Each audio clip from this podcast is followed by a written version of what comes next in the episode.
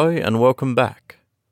My name is Tom Paget, and this is The Overcrowded Bookshelf, my audiobook podcast where once a week I take one of the books from my extremely overcrowded bookshelf and I read that story to you. We're all finished with and Hyde now. I hope you've enjoyed hearing that story the last few weeks. But this week we move on to a new story. And today's story features a character that I'm almost certain you've heard of. As usual this week, I posted three clues on my Instagram. That's at overcrowded underscore bookshelf if you're not yet following that. And if you've looked at those clues, you might have guessed that this week's story is about Robin Hood. Robin Hood is a character from English folklore who has been written about, talked about, and even sung about since as early as the 14th and 15th centuries. He's featured in probably hundreds of books, movies, TV shows, stage shows, probably even puppet shows, and so on. So the first clue this week features an author who wrote one of many versions of the Robin Hood story. The author in the picture is Howard Pyle. He was an American author and illustrator who wrote stories about a lot of famous characters from history and folklore. Some of his books include The Merry Adventures of Robin Hood, The Story of King Arthur and His Round Table, and he also wrote a book of pirates. Hopefully, in the future, I'll feature some stories from those other books as well on the podcast. The second clue this week is a screen grab from the movie Shrek, and it shows Robin Hood and his merry men. In that movie, they only pop up briefly, and they're actually sort of villains. They attack the main characters. For some inexplicable reason, they have French accents, and they sing a song about how great Monsieur Hood is. And for the final clue, I really could have picked any number of actors that have played Robin Hood or any movie versions of Robin Hood, but I thought I'd choose the one that meant the most to me as a child, and that is the Disney animated Robin Hood. I loved that movie as a child, and I still do to this day. The moment I chose from that movie is Robin Hood, who's a fox in this version, and he's in disguise to sneak into an archery tournament, so he's a fox that's dressing up as a stork. Another great movie and one that meant a lot to me as a child, and one of the many reasons that I love the character of Robin Hood. So that leads us into today's story. Howard Pyle wrote quite a long collection of stories called The Merry Adventures of Robin Hood. I remember first discovering this book as a child at a public library, and it was such a big, chunky book, but it looked so cool, and I was so determined to read it. It had great illustrations in it as well. And it was a struggle for me as a young child, because this book was written in the 1870s and uses older language that was a little hard for young Tom to read.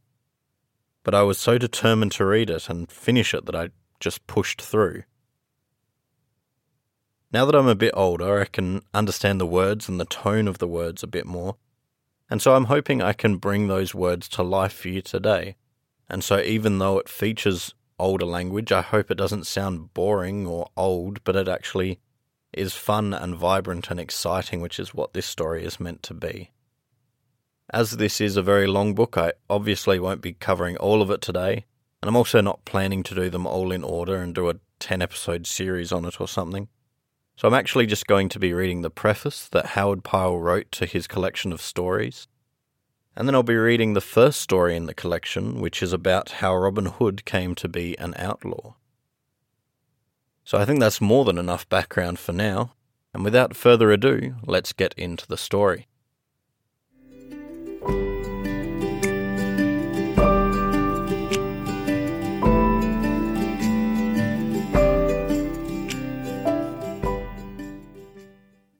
The Merry Adventures of Robin Hood Written by Howard Pyle.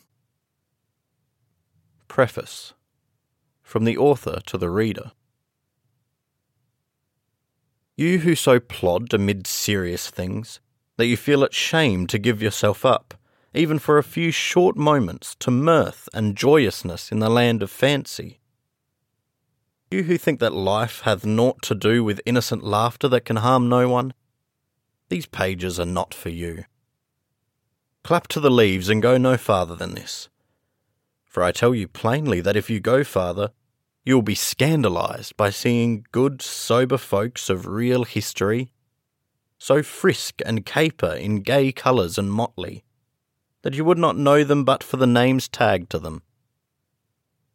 Here is a stout, lusty fellow with a quick temper, yet none so ill for all that, who goes by the name of Henry Second. Here is a fair, gentle lady, before whom all the others bow, and call her Queen Eleanor. Here is a fat rogue of a fellow, dressed up in rich robes of a clerical kind, that all the good folk call my Lord Bishop of Hereford. Here is a certain fellow with a sour temper and grim look, the worshipful, the Sheriff of Nottingham. And here, above all, is a great, tall, merry fellow that roams the greenwood and joins in homely sports, and sits beside the sheriff at merry feast, which same beareth the name of the proudest of the Plantagenets, Richard of the Lion's Heart.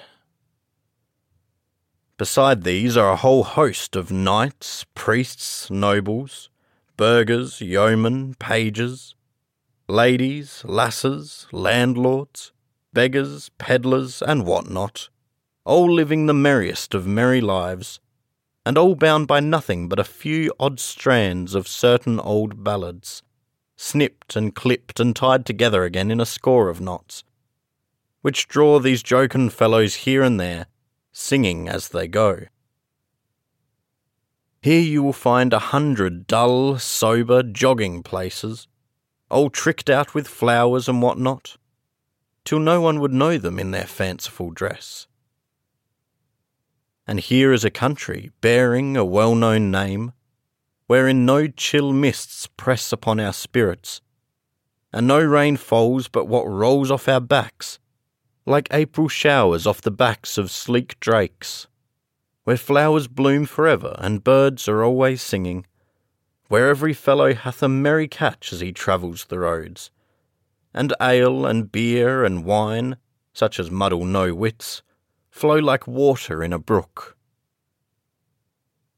This country is not fairyland. What is it? Tis the land of fancy, and is of that pleasant kind that, when you tire of it, whisk, you clap the leaves of this book together, and tis gone, and you are ready for everyday life, with no harm done. And now I lift the curtain that hangs between here and no man's land. Will you come with me, sweet reader? I thank you. Give me your hand. How Robin Hood came to be an outlaw. In merry England in the time of old, when good King Henry the Second ruled the land, there lived within the green glades of Sherwood Forest, near Nottingham town, a famous outlaw whose name was Robin Hood. No archer ever lived that could speed a grey goose shaft with such skill and cunning as his. Nor were there ever such yeomen as the seven score merry men that roamed with him through the greenwood shades. Right merrily they dwelled within the depths of Sherwood Forest, suffering neither care nor want, but passing the time in merry games of archery or bouts of cudgel play, living upon the king's venison, washed down with draughts of ale of October brewing. Not only Robin himself, but all the band were outlaws, and dwelled apart from other men. Yet they were beloved by the country people round about, for no one ever came to Jolly Robin for help in time of need, and went away again with an empty fist. And now I will tell how it came about that Robin Hood fell afoul of the law. When Robin was a youth of eighteen, stout of sinew and bold of heart, the Sheriff of Nottingham proclaimed a shooting match, and offered a prize of a butt of ale to whosoever should shoot the best shaft in Nottinghamshire. Now, quoth Robin, will I go too. For fain would I draw a string for the bright eyes of my lass, and a butt of good October brewing. So up he got, and took his good, stout yew bow, and a score or more of broad cloth-yard arrows, and started off from Locksley town, through Sherwood Forest to Nottingham. It was at the dawn of day, in the merry Maytime, when hedgerows are green and flowers bedeck the meadows, daisies pied, and yellow cuckoo buds, and fair primroses all along the briery hedges, when apple buds blossom and sweet birds sing, the lark at dawn of day, the throstle cock and cuckoo, when lads and lasses look upon each other with sweet thoughts, when busy housewives spread their linen to bleach upon the bright green grass. Sweet was the greenwood as he walked along its paths, and bright the green and rustling leaves, amid which the little birds sang with might and main. And blithely Robin whistled as he trudged along, thinking of Maid Marian and her bright eyes, for at such times a youth's thoughts are wont to turn pleasantly upon the lass that he loves the best. As thus he walked along with a brisk step and a merry whistle, he came suddenly upon some foresters, seated beneath a great oak tree. Fifteen there were in all, making themselves merry with feasting and drinking as they sat around a huge pasty to which each man helped himself, thrusting his hands into the pie, and washing down that which they ate with great horns of ale, which they drew all foaming from a barrel that stood nigh. Each man was clad in Lincoln green, and a fine show they made, seated upon the sward beneath that fair spreading tree. Then one of them, with his mouth full, called out to Robin, Hello, where goest thou, little lad, with thy one penny bow and thy farthing shafts? Then Robin grew angry, for no stripling likes to be taunted with his green years. Now, quoth he, my bow and eke mine arrows are as good as shine, and moreover I go to the shooting match at Nottingham town, which same has been proclaimed by our good sheriff of Nottinghamshire. There I will shoot with other stout yeomen, for a prize has been offered of a fine butt of ale. Then one, who held a horn of ale in his hand, said, Ho, listen to the lad. Why, boy, thy mother's milk is yet scarce dry upon thy lips, and yet thou pratest of standing up with good stout men at Nottingham butts. Thou who art scarce able to draw one string of a two stone bow, I'll hold the best of you twenty marks, quoth bold Robin, that I hit the clout at threescore rods, by the good help of our Lady Fair. At this all laughed aloud, and one said, Well boasted, thou fair infant, well boasted. And well thou knowest that no target is nigh to make good thy wager. And another cried, He will be taking ale with his milk next. Now done, cried he who had spoken first, and here are twenty marks. I wager that thou causest no beast to die, with or without the help of our lady. Then Robin took his good yew bow in his hand, and placing the tip at his instep, he strung it right deftly. Then he nocked a broad cloth-yard arrow, and raising the bow, drew the grey goose feather to his ear, the next moment the bowstring rang, and the arrow sped down the glade as a sparrowhawk skims in a northern wind. High leaped the noblest heart of all the herd, only to fall dead, reddening the green path with his heart's blood. Ha! cried Robin, how likest thou that shot, good fellow? I wot the wager were mine, and it worth three hundred pounds. Then all the foresters were filled with rage, and he who had spoken the first and had lost the wager was more angry than all. Nay, cried he, the wager is none of thine, and get thee gone straightway. Or, by all the saints of heaven, I'll baste thy sides until thou wilt ne'er be able to walk again. Knowest thou not, said another, that thou hast killed the king's deer, and, by the laws of our gracious lord and sovereign King Harry, thine ears should be shaven close to thy head?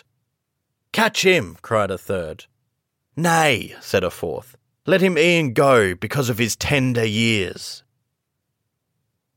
Never a word said Robin Hood, but he looked at the foresters with a grim face. Then, turning on his heel, strode away from them down the forest glade. But his heart was bitterly angry, for his blood was hot and youthful and prone to boil. Now, well would it have been for him who had first spoken, had he left Robin Hood alone. But his anger was hot, both because the youth had gotten the better of him, and because of the deep draughts of ale that he had been quaffing. So, of a sudden, without any warning, he sprang to his feet, and seized upon his bow and fitted it to a shaft. Ay, cried he, and I'll hurry thee anon and he sent the arrow whistling after Robin. It was well for Robin Hood that that same forester's head was spinning with ale, or else he would have never taken another step. As it was, the arrow whistled within three inches of his head. Then he turned around and quickly drew his own bow, and sent an arrow back in return. Ye said I was no archer, cried he aloud, but say so now again. The shaft flew straight. The archer fell forward with a cry, and lay on his face upon the ground, his arrows rattling about him from out of his quiver. The grey goose shaft, wet with his heart's blood.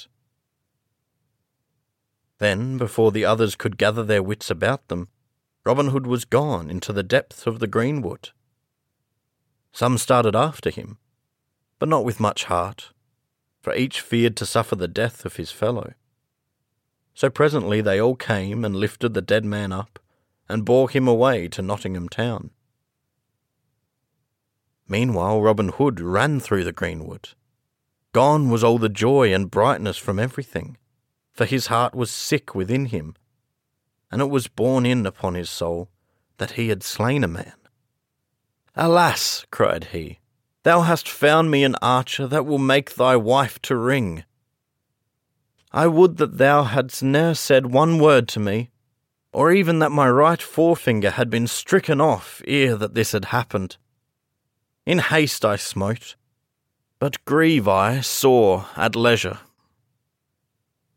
And then, even in his trouble, he remembered the old saw that, what is done is done, and the egg cracked cannot be cured. And so he came to dwell in the greenwood that was to be his home for many a year to come. Never again to see the happy days with the lads and lasses of sweet Locksley town, for he was outlawed, not only because he had killed a man, but also because he had poached upon the king's deer, and two hundred pounds were set upon his head as a reward for whoever would bring him to the court of the king. Now the Sheriff of Nottingham swore that he himself would bring this knave Robin Hood to justice, and for two reasons. First, because he wanted the two hundred pounds, and next, because the forester that Robin Hood had killed was of kin to him.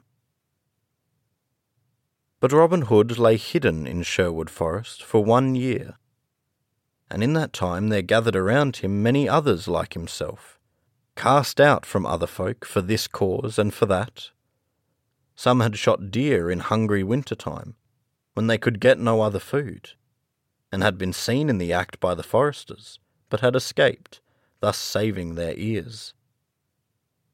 Some had been turned out of their inheritance, that their farms might be added to the king's lands in Sherwood Forest. Some had been despoiled by a great baron or a rich abbot or a powerful esquire. all, for one cause or another, had come to Sherwood to escape wrong and oppression. So, in all that year, five score or more good stout yeomen gathered about Robin Hood, and chose him to be their leader and chief. Then they vowed that even as they themselves had been despoiled, they would despoil their oppressors, whether baron, abbot, knight, or squire, and that from each they would take that which had been wrung from the poor by unjust taxes, or land rents, or in wrongful fines. But to the poor folk they would give a helping hand in need and trouble, and would return to them that which had been unjustly taken from them. Besides this, they swore never to harm a child, nor to wrong a woman, be she maid, wife, or widow. So that, after a while, when the people began to find that no harm was meant to them, but that money or food came in time of want to many a poor family, they came to praise Robin and his merry men, and to tell many tales of him and his doings in Sherwood Forest for they felt him to be one of themselves. Up rose Robin Hood one merry morn, when all the birds were singing blithely among the leaves, and up rose all his merry men, each fellow washing his head and hands in the cold brown brook that leaped laughing from stone to stone. Then said Robin, For fourteen days have we seen no sport, so now I will go abroad to seek adventures forthwith. But tarry ye, my merry men all, here in the greenwood. Only see that ye mind well my call. Three blasts upon the bugle horn I will blow in my hour of need. Then come quickly, for I shall want your aid. So saying, he strode away through the leafy forest glades, until he had come to the verge of Sherwood. There he wandered for a long time, through highway and byway, through dingley dell and forest skirts. Now he met a fair buxom lass in a shady lane, and each gave the other a merry word and passed their way. Now he saw a fair lady upon an ambling pad, to whom he doffed his cap and who bowed sedately in return to the fair youth. Now he saw a fat monk on a pannier laden ass. Now a gallant knight, with spear and shield and armour that flashed brightly in the sunlight. Now a page clad in crimson. And now a stout burgher from good Nottingham town, pacing along with serious footsteps. All these sights he saw but adventure found he none. At last he took a road by the forest skirts, a bypath that dipped toward a broad, pebbly stream, spanned by a narrow bridge made of a log of wood. As he drew nigh this bridge, he saw a tall stranger coming from the other side. Thereupon Robin quickened his pace, as did the stranger likewise, each thinking to cross first, now stand thou back, quoth Robin, and let the better man cross first. Nay, answered the stranger, then stand back shine own self, for the better man, I wet, am I. That we will presently see, quoth Robin. And meanwhile stand thou where thou art, or else, by the bright brow of Saint Aelfrida, I will show thee right good Nottingham play, with a cloth-yard shaft betwixt thy ribs.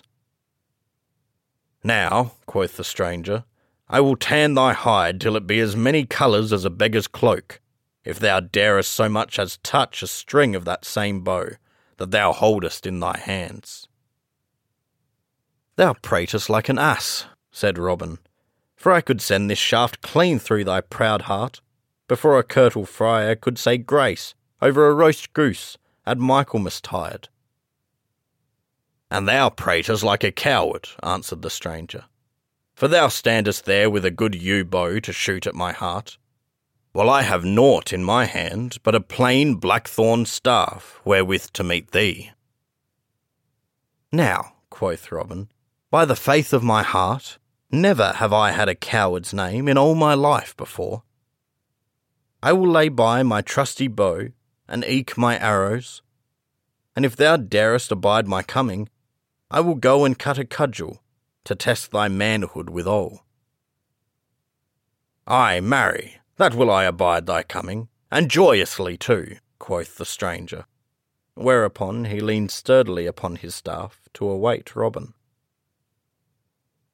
Then Robin Hood stepped quickly to the cover side, and cut a good staff of ground oak, straight, without new, and six feet in length, and came back, trimming away the tender stems from it, while the stranger waited for him, leaning upon his staff, and whistling as he gazed round about.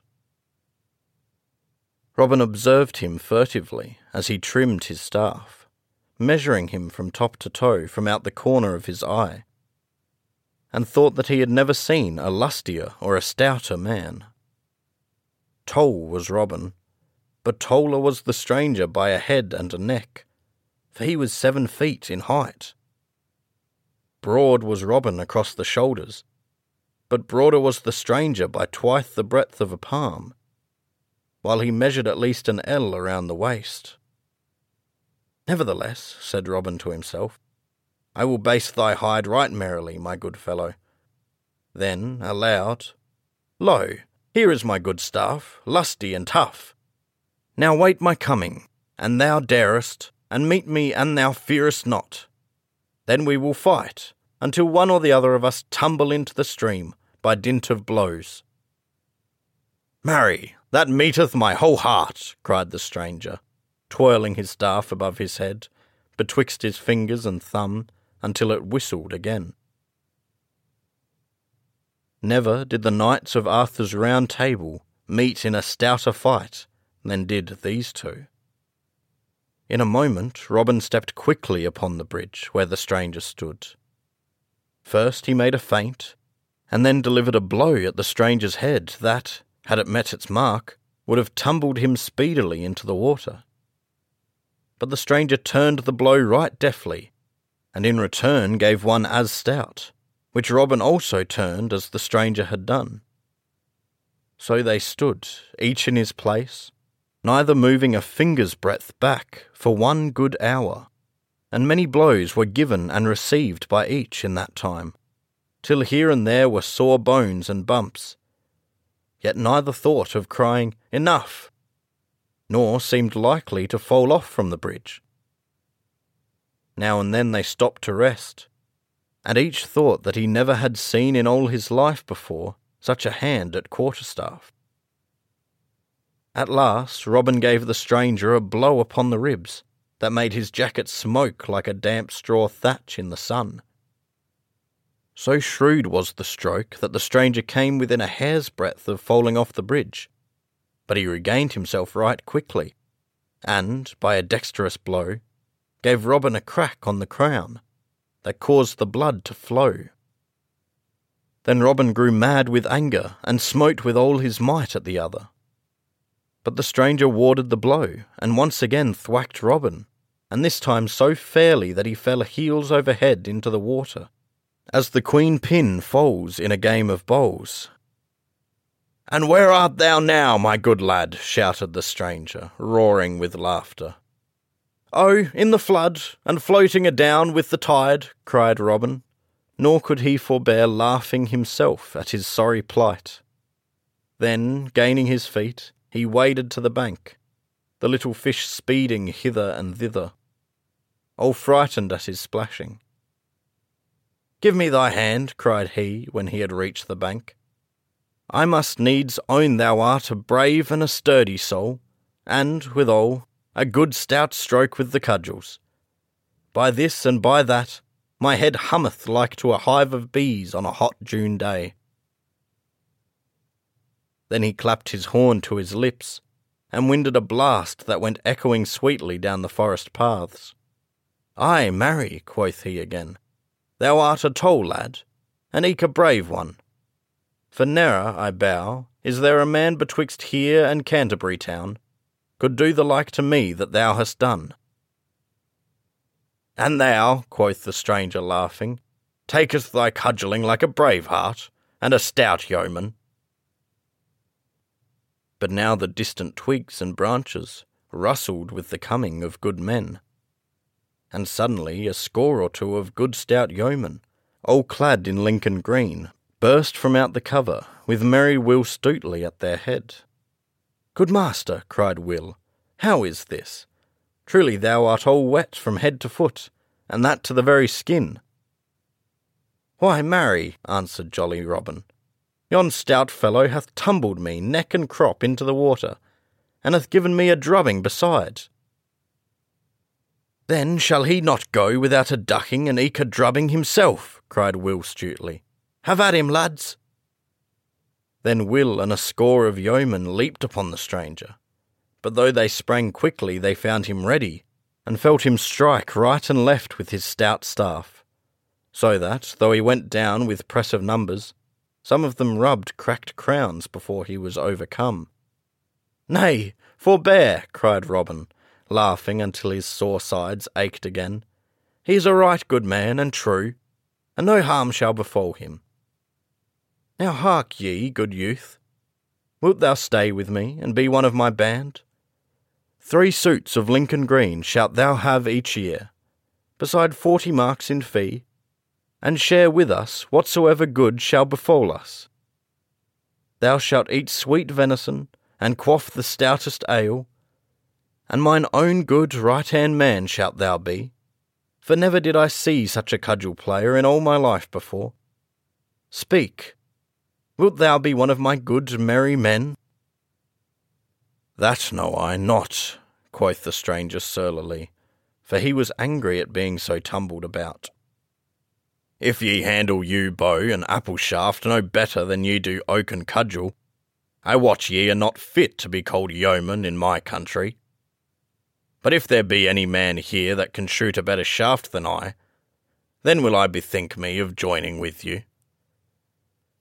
Now, by my faith, said Robin, Thou art a right saucy varlet, sirrah. Yet I will stoop to thee as I have never stooped to a man before. Good Stutely, cut thou a fair white piece of bark, four fingers in breadth, and set it fourscore yards distant on yonder oak. Now, stranger, hit that fairly with a grey goose shaft, and call thyself an archer. Ay, marry, that will I, answered he. Give me a good stout bow, and a fair broad arrow. And if I hit it not, strip me and beat me blue with bowstrings. Then he chose the stoutest bow among them all, next to Robin's own, and a grey goose shaft, well feathered and smooth. And stepping to the mark, while all the band, sitting or lying upon the greensward, watched to see him shoot, he drew the arrow to his cheek and loosed the shaft right deftly, sending it so straight down the path that it clove the mark in the very centre. Aha! cried he. Mend thou that if thou canst. While even the yeomen clapped their hands at so fair a shot. That is a keen shot indeed, quoth Robin. Mend it I cannot, but mar it I may, perhaps. Then, taking up his own good stout bow, and nocking an arrow with care, he shot with his very greatest skill. Straight flew the arrow, and so true that it lit fairly upon the stranger's shaft, and split it into splinters. Then all the yeomen leaped to their feet and shouted for joy that their master had shot so well. Now, by the lusty yew bow of good Saint Withold, cried the stranger, that is a shot indeed, and never saw I the like in all my life before. Now truly will I be thy man henceforth, and for aye. Good Adam Bell was a fair shot, but never shot he so. Then have I gained a right good man this day, quoth jolly Robin. What name goest thou by, good fellow? Men call me John Little, whence I came, answered the stranger. Then Will Stutely, who loved a good jest, spoke up. Nay, fair little stranger, said he, I like not thy name, and fain would I have it otherwise. Little art thou indeed, and small of bone and sinew. Therefore shalt thou be christened Little John, and I will be thy godfather. Then Robin Hood and all his band laughed aloud, until the stranger began to grow angry. And thou make a jest of me, quoth he to Will Stutely. Thou wilt have sore bones and little pay, and that in short season. Nay, good friend, said Robin Hood, bottle thine anger, for the name fitteth thee well. Little John shalt thou be called henceforth, and Little John shall it be. So come, my merry men, we will prepare a christening feast for this fair infant. So turning their backs upon the stream, they plunged into the forest once more, through which they traced their steps till they reached the spot where they dwelled in the depth of the woodland. There had they built huts of bark and branches of trees, and made couches of sweet rushes spread over with skins of fallow deer. Here stood a great oak tree with branches spreading broadly around, beneath which was a seat of green moss, where Robin Hood was wont to sit at feast and at merrymaking with his stout men about him. Here they found the rest of the band, some of whom had come in with a brace of fat does. Then they all built great fires, and after a time roasted the does, and broached a barrel of humming ale. Then, when the feast was ready, they all sat down. But Robin placed Little John at his right hand, for he was henceforth to be the second in the band. Then, when the feast was done, Will Stutely spoke up. It is now time, I ween, to christen our bonny babe. Is it not so, merry boys? And, Ay, ay, cried all, laughing till the woods echoed with their mirth. Then seven sponsors shall we have, quoth Will Stutely. And hunting among all the band, he chose the seven stoutest men of them all. Now, by Saint Dunstan, cried Little John, springing to his feet, more than one of you shall rue it an you lay a finger upon me. But without a word they all ran upon him at once, seizing him by his legs and arms and holding him tightly in spite of his struggles. And they bore him forth while all stood around to see the sport. Then one came forward who had been chosen to play the priest, because he had a bold crown. And in his hand he carried a brimming pot of ale. Now, who bringeth this babe? asked he right soberly. That do I, answered Will Stutely. And what name callest thou him? Little John call I him. Now, little John, quoth the mock priest, thou hast not lived heretofore, and only got thee along through the world, but henceforth thou wilt live indeed. When thou livest not, thou wast called John Little, but now that thou dost live indeed, Little John shalt thou be called, so christen I thee. And at these last words, he emptied the pot of ale upon Little John's head. They all shouted with laughter as they saw the good brown ale stream over Little John's beard and trickle from his nose and chin, while his eyes blinked with the smart of it. At first he was of a mind to be angry, but found he could not because the others were so merry. So he, too, laughed with the rest. Then Robin took this sweet, pretty babe, clothed him all anew from top to toe in Lincoln green, and gave him a good stout bow, and so made him a member of the merry band. And thus it was that Robin Hood became outlawed. Thus a band of merry companions gathered about him, and thus he gained his right hand man, Little John. And so the prologue ends.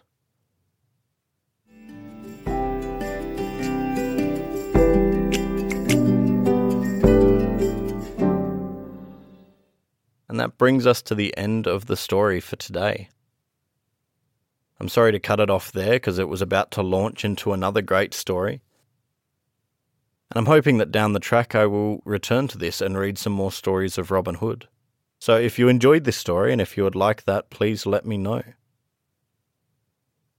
I hope you enjoyed the slightly crazy, ridiculous story that I just read. I think it's an interesting portrayal of Robin Hood as not a perfectly good man because he did just get angry and murder someone, which is a fairly big deal. I think I appreciated that he felt that distress, but ultimately had to just accept that what is done is done. And I enjoyed that little proverb that they use that the egg cracked cannot be cured. I hope you got a good sense of what was happening, even though the language is a bit older and a bit trickier. I find this book uses the word lusty a lot in a way that I'm not really sure I've ever heard it before. And sometimes some of the grammar isn't what we would use now, and it can be a bit confusing. But I hope I captured the spirit of it, and I hope you're able to enjoy and follow along and see the story unfold in front of you. This is by no means the only story of Robin Hood that you can read, and there's nothing to say that this is the right or true portrayal of Robin Hood, but I hope you enjoyed this version of the Robin Hood folklore. I especially enjoy meeting Little John and seeing him being christened like a baby. I find that scene very ridiculous but a lot of fun. And it's stories like that that really do paint Robin's band as a group of merry men. But anyway, I had a lot of fun with that. I hope that you enjoyed it too. And I hope you join me again next week for a new story. So I'll say it again, it's not going to be another Robin Hood story, but just a new story next week. As always, you can follow the podcast on Facebook at The Overcrowded Bookshelf. You can follow it on Instagram at overcrowded underscore bookshelf and you can listen to the podcast through my Facebook page or on Spotify or through Google Podcasts. If you're enjoying the podcast, please leave me a review or comment on my Facebook page. It would mean a lot to know that people are listening and enjoying, and I will happily take any tips or thoughts you have on how I can improve the podcast. I think that's all. So, thanks for joining me again. I hope you have a great week, and God bless.